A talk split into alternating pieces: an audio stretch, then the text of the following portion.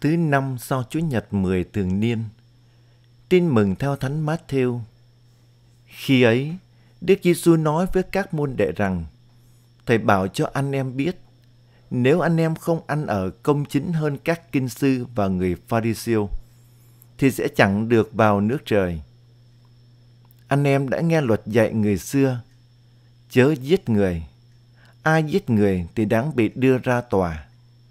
Còn thầy, thầy bảo cho anh em biết, ai giận anh em mình thì đáng bị đưa ra tòa.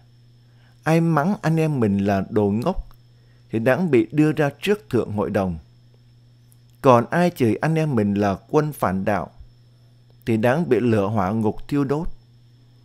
Vậy, nếu khi anh sắp dâng lễ vật trước bàn thờ, mà sực nhớ có người anh em đang có chuyện bất bình với anh, thì hãy để của lễ lại đó trước bàn thờ, đi làm hòa với người anh em ấy đã, rồi trở lại dâng lễ vật của mình.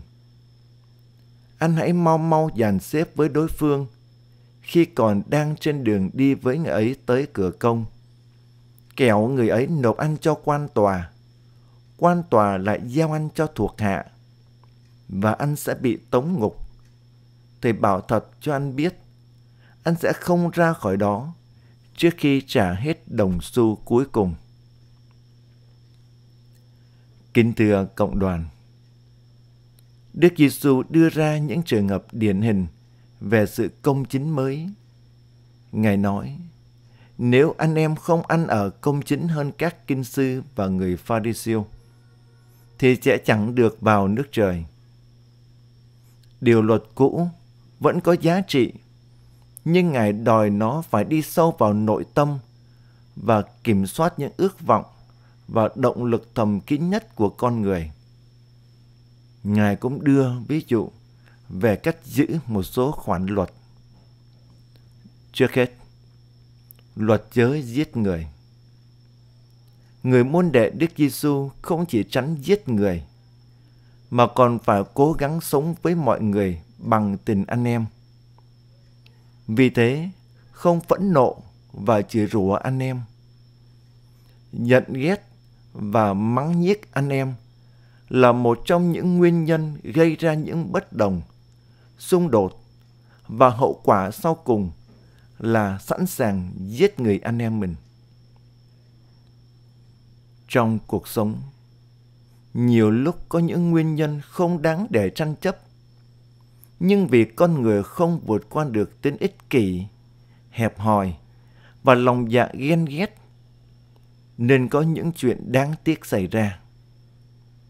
Vì thế, Đức Giêsu dạy chúng ta không phải khi con người phạm tội giết người mới kể là tội, mà Ngài cảnh giác chúng ta từ những nguyên nhân đưa tới việc phạm tội, nghĩa là từ việc giận ghét đưa tới việc giết người. Thứ đến, luật dân lễ vật.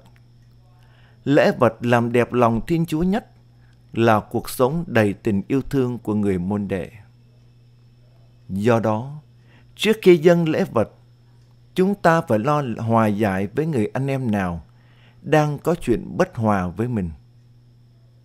Đức Giêsu mời gọi chúng ta phải chủ động và đi bước trước trong việc hòa giải với những ai đang có chuyện bất bình với chúng ta. Nếu không còn giận ghét anh em và sống an hòa với mọi người, thì tâm hồn con người sẽ được bình an.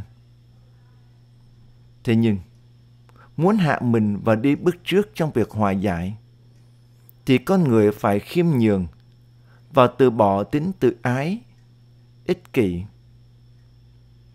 Càng tự ái, càng ích kỷ, càng cố chấp.